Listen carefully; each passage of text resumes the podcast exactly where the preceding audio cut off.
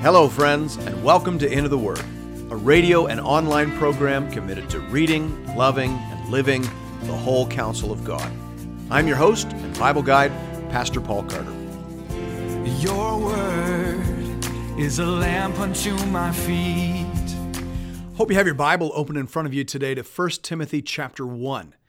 Generally speaking, my intention for every episode of Into the Word is to read and explain one full chapter of the Bible in 15 to 20 minutes or less. On days like today, when we're starting something new, we'll give ourselves a few extra minutes to cover some basic introduction and orientation. 1 Timothy is the first of three letters of the Apostle Paul that are generally grouped together and that are often studied as a unit. Scholars refer to them as the pastoral epistles because they are letters that Paul wrote to encourage young pastors in the work of the ministry. So we have 1st and 2nd Timothy and also Titus together in this group. The letters we refer to as 1st and 2nd Timothy were written to a young man named Timothy that Paul first met on his missionary visits to Lystra as recorded in Acts 16. The text says, Paul came also to Derbe and to Lystra. A disciple was there named Timothy, the son of a Jewish woman who was a believer, but his father was a Greek. He was well spoken of by the brothers at Lystra and Iconium. Paul wanted Timothy to accompany him, and he took him and circumcised him because of the Jews who were in those places, for they all knew that his father was a Greek. Closed quote. It seems likely that Timothy was converted during Paul's first visit, and that when Paul came through the city on his second visit, as recorded in Acts 16, Timothy's progress in the faith was such that Paul identified him as a potential helper and leader in the Christian ministry. The Easton's Bible Dictionary provides this basic biographical sketch. Timothy, he was designated to the office of an evangelist and went with Paul in his journey through Phrygia, Galatia, and Mysia, also to Troas and Philippi and Berea. Thence he followed Paul to Athens and was sent by him with Silas on a mission to Thessalonica. We next find him at Corinth with Paul. He passes now out of sight for a few years and is again noticed as with the apostle Paul at Ephesus Acts 19:22 whence he is sent on a mission into Macedonia. He accompanied Paul afterwards into Asia Acts 20 verse 4 where he was with him for some time. When the apostle was a prisoner at Rome, Timothy joined him Philippians 1 1, where it appears he also suffered imprisonment, Hebrews 13 23. During the apostle's second imprisonment, he wrote to Timothy asking him to rejoin him as soon as possible and to bring with him certain things which he had left at Troas, his cloak and parchments, 2 Timothy 4:13. According to tradition, after the apostle's death, he settled in Ephesus as his sphere of labor and there found a martyr's grave. Closed quote. Scholars differ somewhat as to where precisely in that biography we should try and fit the letter known to us as 1 Timothy. The traditional view is that it was written between Paul's first and second Roman imprisonments. If we assume, as the prison letters themselves seem to anticipate, that Paul was released from that imprisonment recorded at the end of the book of Acts, and that he undertook the missionary journeys he said that he intended to go on, then it seems that Paul wrote this letter while on one of those journeys, shortly before he was re arrested and subsequently executed back in Rome. Thus, 2 Timothy was written during the second imprisonment, the one that led to his death, and 1 Timothy was written shortly before that.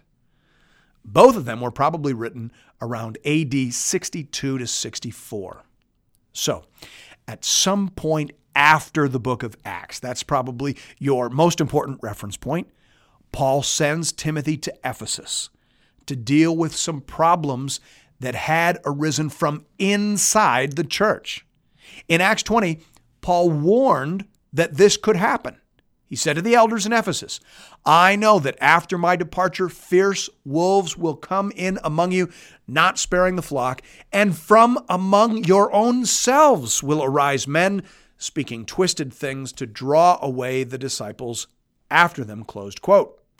Now, whether that statement was based on divine inspiration or just a very biblical and very mature understanding of human nature, we aren't told.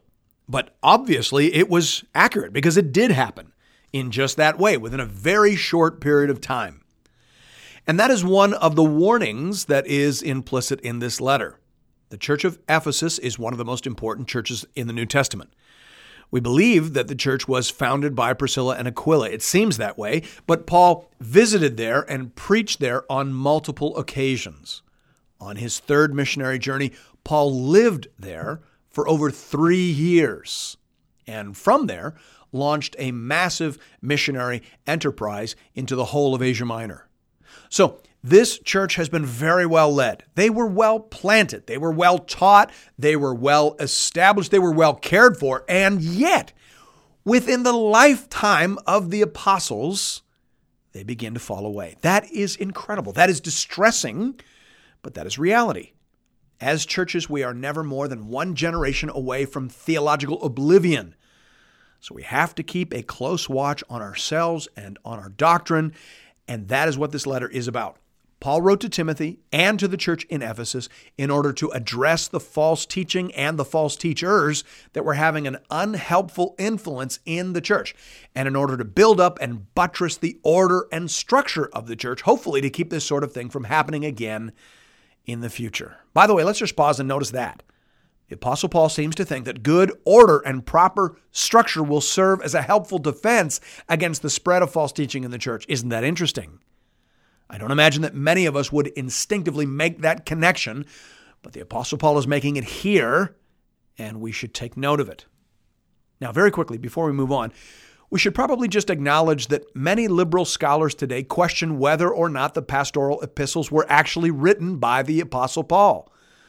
But Donald Guthrie in the Tyndale New Testament Commentary series writes There are no grounds for holding that the early church had any doubts about the authenticity of these epistles. Closed quote. The early church understood all three of these letters to have been written by the Apostle Paul. No one seriously challenged that idea until the 19th century, a century in which it was popular to challenge everything that was once believed by the early church. There is, however, no good reason for believing that these letters were written by someone other than Paul, and a great many very good reasons for believing that they were. This is a letter from the Apostle Paul to Timothy, his son in the faith, and to the church in Ephesus. So, with all that being said, hear now the word of the Lord beginning at verse 1.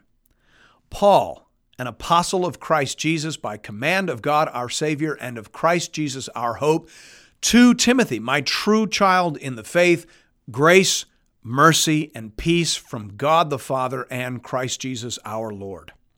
I've already said that in some sense, this letter is both to Timothy and to the church in Ephesus, and almost every scholar and commentator is eager to make that point. Few, however, make it as strongly as John Calvin, who says, This epistle appears to me to have been written more for the sake of others than for the sake of Timothy. And that opinion will receive the assent of those who shall carefully consider the whole matter. So Calvin thought it was primarily to the church in Ephesus and only secondarily to Timothy. And he was sure that if you thought about it carefully, you would agree.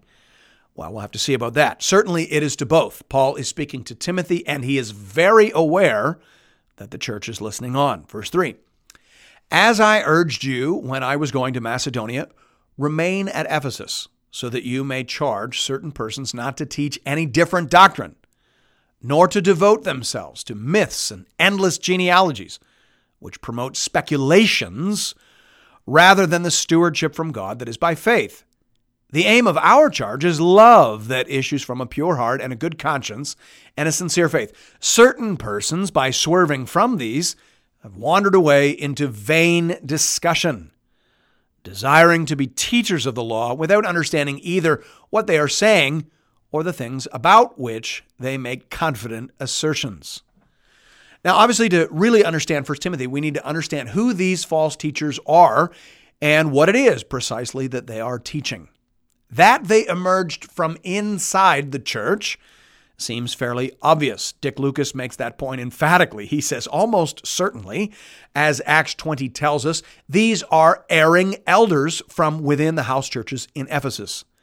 It's these who are the troublemakers, aided and abetted by certain well to do women. And it is for this reason that these letters spend so much time on the choice of elders and the problem of women with too much money and too much time on their hands. Closed quote.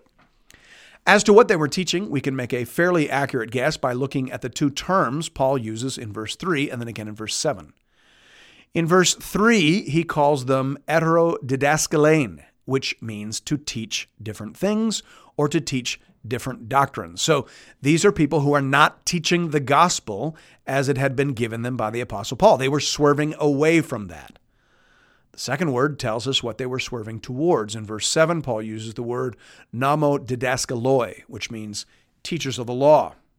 So these people have stopped preaching the gospel and have started preaching the law. Now, as we pay attention to what Paul actually says, it would seem that this is a different sort of issue than the one he addresses in Galatians. These folks are not so much Jewish legalists as they are Jewish mystics. Their error is less about circumcision and law keeping and more about myths, speculations, and genealogies. Basically, it seems that they were using the Old Testament as a source book for bizarre and irrelevant speculations. The only modern day comparison that comes to mind would be the people who spend a great deal of their time trying to figure out the significance of certain Jewish feast days or the potential eschatological significance of the color of the moon. Okay, that's the sort of nonsense and distraction that is being addressed here. Which is why Paul doesn't so much talk about the rightness or wrongness of these ideas, but rather of their irrelevance. Clearly, that is not what the Old Testament is for. The Old Testament is not there to fill in the blanks on our remarkably detailed charts of the end times. It isn't there to provide fodder for our peripheral and irrelevant obsessions.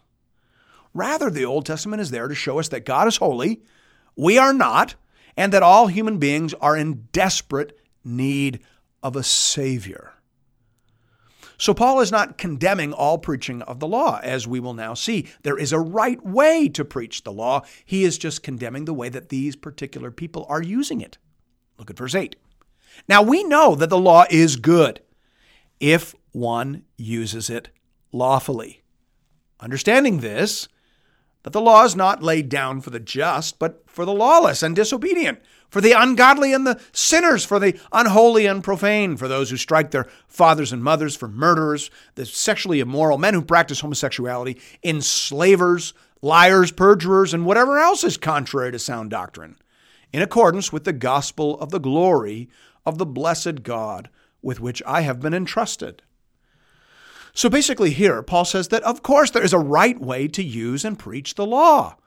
The law is, of course, given primarily for sinners. The law was given to exert pressure on sinners. It is supposed to push back against their sinful tendencies, and it is supposed to push them towards the salvation that is ours through Christ. That is the lawful use of the law that accords also with the gospel of the glory of God with which Paul has been entrusted.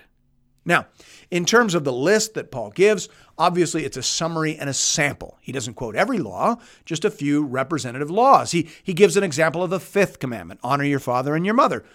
Well, the law is given for people disinclined to do that and for those disinclined to value life, and for those disinclined to practice monogamy, and for those disinclined to love their neighbors as themselves, etc. The law restrains such people and pushes such people towards an appreciation of the cross of Jesus Christ. Thanks be to God. Verse 12. I thank him who has given me strength, Christ Jesus our Lord, because he judged me faithful, appointing me to his service, though formerly I was a blasphemer persecutor, and insolent opponent.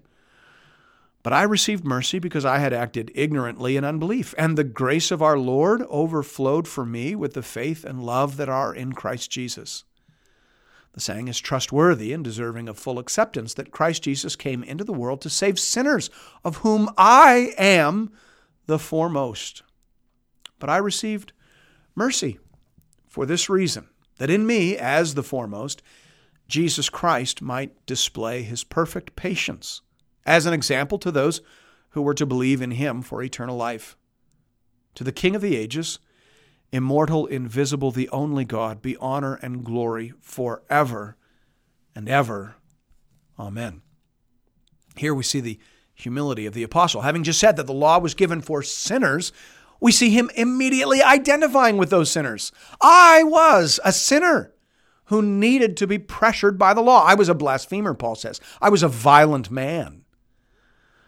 But thanks be to God, I received mercy and kindness from God through Jesus Christ. What a marvelous statement, and what a marvelous example for us all. Yes, by all means, press the law upon the consciences of men and women, but be sure to press it upon yourself as well. And be sure to move quickly to the grace and mercy of God in Jesus Christ, as Paul does here. In verse 15, he introduces the first of five trustworthy sayings that are contained in the pastoral epistles. He says the saying is trustworthy and deserving of full acceptance that Christ Jesus came into the world to save sinners of whom I am the foremost. We assume that the saying itself was Christ Jesus came into the world to save sinners, and that Paul immediately identified with that saying by adding, of whom I am the foremost.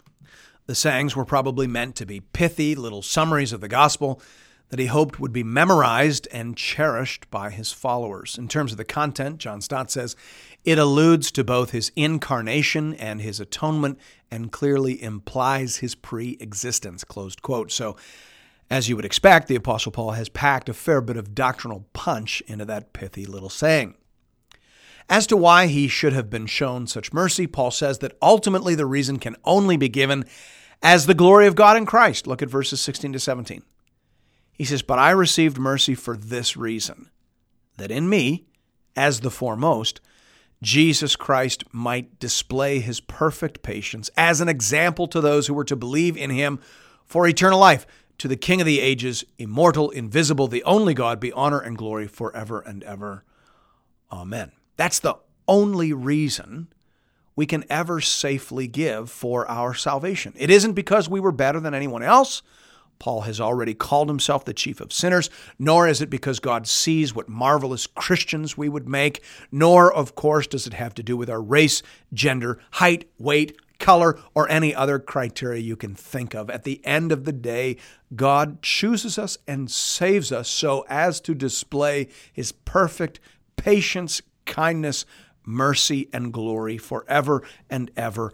Amen. Paul says no more than that and we would be very wise to follow his example. Verse 18 This charge I entrust to you, Timothy, my child, in accordance with the prophecies previously made about you, that by them you may wage the good warfare, holding faith and a good conscience. By rejecting this, some have made shipwreck of their faith, among whom are Hymenaeus and Alexander, whom I have handed over to Satan, that they may learn not to blaspheme. Here, Paul repeats his purpose for writing. He has written to Timothy to charge him to wage the good warfare that is characteristic of the pastoral ministry. Pastoral ministry is a type of warfare.